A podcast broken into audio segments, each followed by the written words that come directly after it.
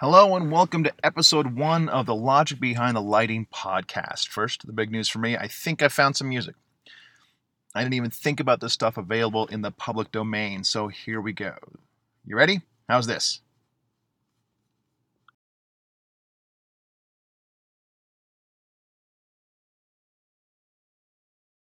No, not really. I mean, I admit that it's not going to be easy to find music with a lighting or movie theme from 1924 and prior. I don't know, maybe by the end I'll find what I'm looking for and go back and re-edit all these episodes to include it. Or maybe not. I'm leaning toward option 2, I admit that. And again, this goes back to my efficient/lazy persona. Anyway, let's press on. Today I wanted to talk to you about the lens of the camera. This doesn't necessarily relate to anything directly, lighting-wise, but I think it's a good base, and it's a good place to start. Because a good understanding of the lens, the thing that takes in the media, I think that's handy. And it's a bit of a jumping off point for things I want to talk about and bring up in the future. And I know that if there are any camera people listening, this may seem kind of obvious, but try to avoid spoilers. So let's talk about the lens. Specifically, I want to talk about how the lens controls light. Now, I'm kind of struggling with where to start this, so I'm going to begin at the back, at the film plane, or the sensor, or whatever you want to call it. It doesn't really matter. It's the item in the camera that records the image. And I think that right now a good 95% of projects are being shot on video. So I'm going to use the word sensor to talk about it. But again, if you're talking about shooting film, it's the same concept. But there's film taking the image, a film plane, a cell, a single area of the film takes the image and prints it on that, as opposed to its sensor. Same thing. Makes sense, right? You get it? Okay, so the sensor and the camera are kind of used interchangeably in this modern era in video. But what's important about them for our purposes is how they're rated. So let's talk about rating for a little while. A higher rating means a higher sensibility, higher sense of light gathering, a higher sensitivity to light gathering. For example, a camera that's been rated at 1,000 needs a lot less light than something that's rated at 100. I can't give you the specific reasons why these numbers exist. Let's just take it at face value. Just accept the fact that 1,000 means you need less light than 100. Granted, most of the cameras today are rated at about 800 ASA. And don't ask me specifically what ASA stands for, because that's a whole bunch of words and a concept that kind of blur together. I'm going to go ahead and put the Wikipedia link on the website so you can look at it there if you want. But it doesn't do anything for us here. It's just a name. Call it Tom, call it Bobby Joe, call it ASA. Suffice it to say that a higher rating means you can see more and more with less and less light. There is a flip side to that. It means that it takes a lot more work to deal with the brighter lights. I don't know if this is making any sense. Let me see if I can explain it to you this way. Let's talk about the sensor again. Okay, the sensor can take X amount of light. Now, that X changes on a camera-by-camera basis depending on the rating. And X is more of a range than a specific number. Let's use a hypothetical. Let's say that the camera we're using on a show is rated at 800. That means that the X of the sensor is in the 10 to 100 range. Again, hypothetical numbers, don't write them down. They don't mean anything. I'm just using random numbers. There's a sense of placeholders. Anyway, so the 800 camera is great for being indoors at a bar, for example. It's good for this indoor bar scene that we're shooting because you can pick up a lot of low light situations. You can see into the corners. You can see the people playing pool under a single light bulb. You can see the guy sitting at the bar illuminated by a glow, etc., etc. 800 speed camera. Great for these kind of things. That's one of the big advantages to this modern era that we live in. But what about when we go outside? Let's just say that this bar scene was shot during the day. Our hero has a couple of drinks before going out to a lunch meeting. Okay, so he leaves the room and he walks out of this dimly lit bar into the outside. And now the sun is a hell of a lot brighter, right? So this is where we get into trouble. It's going to provide our lens with 1,000 units. Remember, our lenses are our X on the sensor was good for 10 to 100, well, suddenly the sun is providing 1,000. And if we let that play through, if we don't do anything to the lens, the sensor's going to get too much light, and our image is going to look like crap. That's just the way it is. It gets all blown out, gets all white. You can't see a damn thing. But as we know, the lens can control the amount of light hitting the sensor by using the iris. The iris is a bunch of leaves that close in a circular pattern, allowing the image to get through, but modulating the amount of light that will hit the sensor. And again, this is a perfect time to go to the electricandgrip.com website so you can see what I'm talking about. You can see what the iris looks like in various configurations or various levels of closing between a 2, a 4, a 5, 6, 11, 32. It should all be there. You'll see it get smaller and smaller. It's a mathematical number. It's a mathematical equation so that each stop, the 2, 2, 8, lets in half the light. We'll get more about this later. Anyway, that iris that's inside the lens controls how much light is going to hit the sensor, which is great. If we have too much light, we just close the iris, right? But there's a catch, because there's always a catch. So we're inside, and we're shooting wide open, because we're at our 800 speed camera with our low lighting. We walk outside, and all of a sudden the sunlight's hitting us, stop it down, problem solved, right? Same camera, everything's fine, just close the iris. And this is where the catch comes in. First and foremost, there's depth of field to consider. Here's the deal. Depth of field is the area that appears to be in focus when you see the image through the lens. And the sensor, or the film plane, sees the image through the lens. Okay? And to be honest, in all lenses, what is actually in focus is a very small point. It's the same with an eyeball. What you see is not specifically... Everything is obviously not in focus. When you look out at the world, not everything is in focus, but it seems to be. It's more prevalent in lenses. Let me see if I can explain this. If the focus of the lens is set at 10 feet, okay? You've seen the little demarcation numbers on the side of the lens.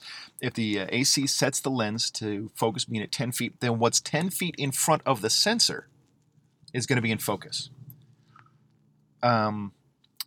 That's the one thing that's truly in focus is what's 10 feet away. The thing about it is that the area around it appears to be in focus as well. It's called circle of confusion. What we think is in focus because it's close enough. It's a drop-off. It's not an immediate, this is in focus and this is not. It's a generally smooth drop-off, depending on the lens. For example, wider lenses have a bigger circle of confusion than longer lenses. A 17 millimeter lens is going to make it look like everything is in focus. Right? While a 100 millimeter lens has a more defined area that is sharp. Only 3 inches will seem in focus if you set it at 10 feet. In other words, if you set your 100 millimeter lens at a focus of 10 feet, everything from 9 feet 10 inches and a half to 10 feet 1.5 inches will appear in focus, and then it'll look soft from there on. I guess what I'm trying to say is depth of field is not consistent, and it's not consistent depending on the lens, but there is another variable that has a big factor, and this is what we're talking about. If you add the amount of light, if you factor that in, that variable, the amount of light you're dealing with, it changes the depth of field. The more light you have, the more closed down the lens gets, and the more depth of field you have. So let's go back to our sunlight example. Using the same 100 millimeter lens, but with the iris closed down really far to control the amount of light hitting the sensor, suddenly we don't have 3 inches of circle in our circle of confusion. We have 5.5 feet that appears to be in focus. And I mean, sure, the first AC will probably thank us for making their job easier. It may not be what we're looking for the project, because maybe it doesn't look right. Let me take a step back. I'm sure you've already seen this before. I'm sure you already know about this, but let me just take a step back just on the off chance it's a little unclear, this concept. It'll make more sense in a second.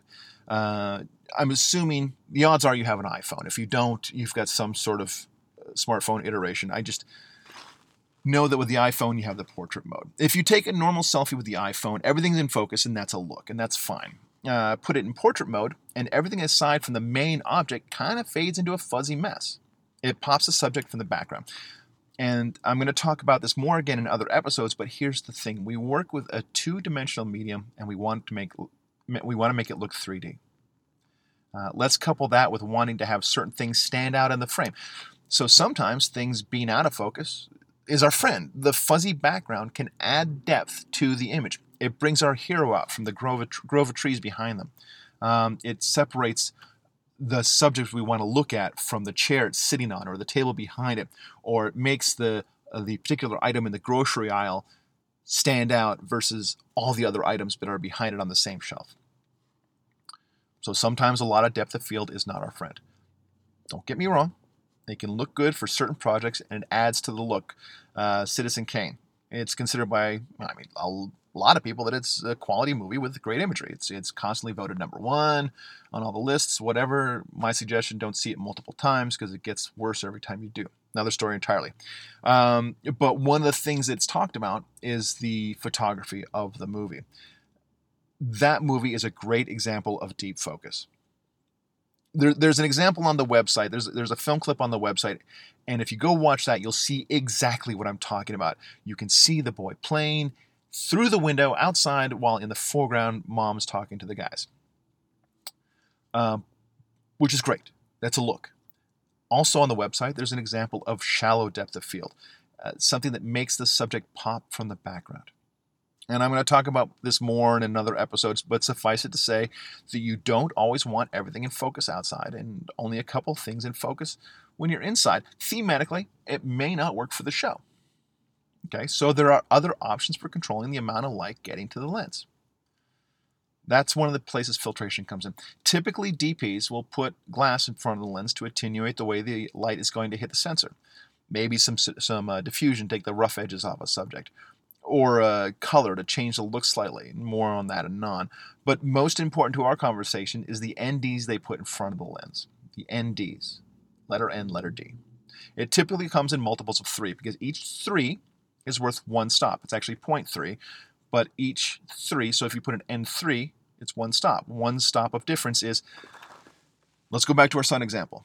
Okay, so if we take our meter out and we're reading 100 units of sunlight going at the lens, okay, put an ND3 in, and that'll cut it in half. So there's only 500 units of sunlight hitting the sensor.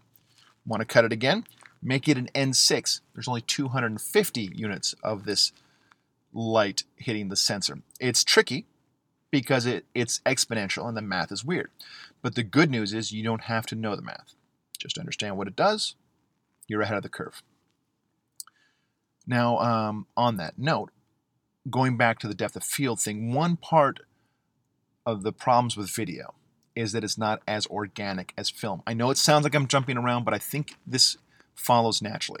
So video is not as organic as film. And one of the reasons is the depth problem. Oftentimes with deep focus, like in Citizen Kane examples, one thing that happens is it tips its hat to being a two-dimensional medium. It flattens out the image. Nothing pops. And video used to be excruciatingly quick to flatten out an image. You'd look at it and nothing stood out. It was clearly a two-dimensional medium. It looked like ass. One workaround that people have for video is to introduce a shallower depth of field. And that's where ND comes in. They make the iris open up more, and they throw things out of focus. More like your eye will. If you bring something close to your eye, the rest of the world goes soft, right? If you bring if you hold your hand close to your eye and you focus on your fingers, then you'll notice that the world behind it is all fuzzy, just like it does with film. That makes sense, right? In any case, ND glass means you don't have to close the iris of the lens down as much. So in our example of the bar inside versus the outside in the sun, if you put the right amount of ND in front of the lens, you can make the iris of the lens be open the same amount for both locations, and that will make your images consistent as far as focus goes. There are other things that will make it consistent, don't get me wrong, but again, that's for another day. If you're trying to do a show that has that shallow depth of field look, where a lot of things are fuzzy and a lot of things pop out, ND will allow you to go from inside your bar, where your hero is having his pre-lunch drink, to the outside scene in the middle of the day when he's fumbling with his keys. You see what I'm saying. The focus will be consistent. It won't be a drastically different look in that area. But there are problems with shallow depth of field. Everything has a catch. The problem with the shallow depth of field, and this is where the first AC comes into play. Their job is to keep everything in focus, right? So sometimes it's a bit of a struggle between the DP and the AC. The DP is trying to keep the lens iris as wide open as possible to have that soft focus on the things that aren't important, to make the subject we care about pop. And the AC is trying desperately to keep those important things in focus. So when the camera starts moving and the actors start moving and you've got 3 inches of depth of field, 3 inches that are sharp, their job, the AC's job, is to keep what we want to look in focus, right? They'll probably take as much depth of field as they can get their grubby little hands on, and why not? Why not have a little ability to have a little bit of wiggle room? Why not have the knowledge that 5 feet of stuff is going to be in sharp, it's going to be in focus as opposed to only a couple of inches? And sometimes the DP will acquiesce. And you may have seen this on set or heard it. We have to go again. The AC is struggling a bit, so I'm going to give them a little extra stop. That usually translates to mean that the DP is pulling some ND out from in front of the lens and compensating for it by closing the iris, the complementary amount, which in turn increases the depth of field, which makes it a little easier for the first AC to keep the important stuff sharp. Does that make sense? Anyway, that's the first thing I wanted to talk about. I don't know if a basic understanding of the lens and how light affects depth of field will help, but it's a building block. Everything that goes on the screen at the end of the project has to come through the lens at some point, right? So it's not bad to have an understanding of certain aspects of it. There are many more things about the lens, though. In fact, the next episode, field of view, is going to pick up where this is leaving off. But since field of view affects lighting as much as lenses, well, that's why it's going to be its own separate entity as opposed to trying to force it in here today. And I think that this is as good a place as any to end this episode. If you have any questions or comments, do not hesitate. Send me an email. As a matter of fact, go check out the website, see the things that are linked to this, and if you're there and you're bored, go ahead and click on it. Dave at electricandgrip.com. Remember, that's spelled and, A-N-D, and not the ampersand. I hope this helped a little. And I will be back in the next episode. Thank you. Have a great day. Do good things. This is Dave McLean, and goodbye from the Logic Behind the Lighting podcast. Then I had a good little woman, then I take her to the fair. Would have won that premium, but she had bad hair. Nope, that music doesn't work as an outro either. Okay, hopefully I'll find something for the next episode. Wish me luck.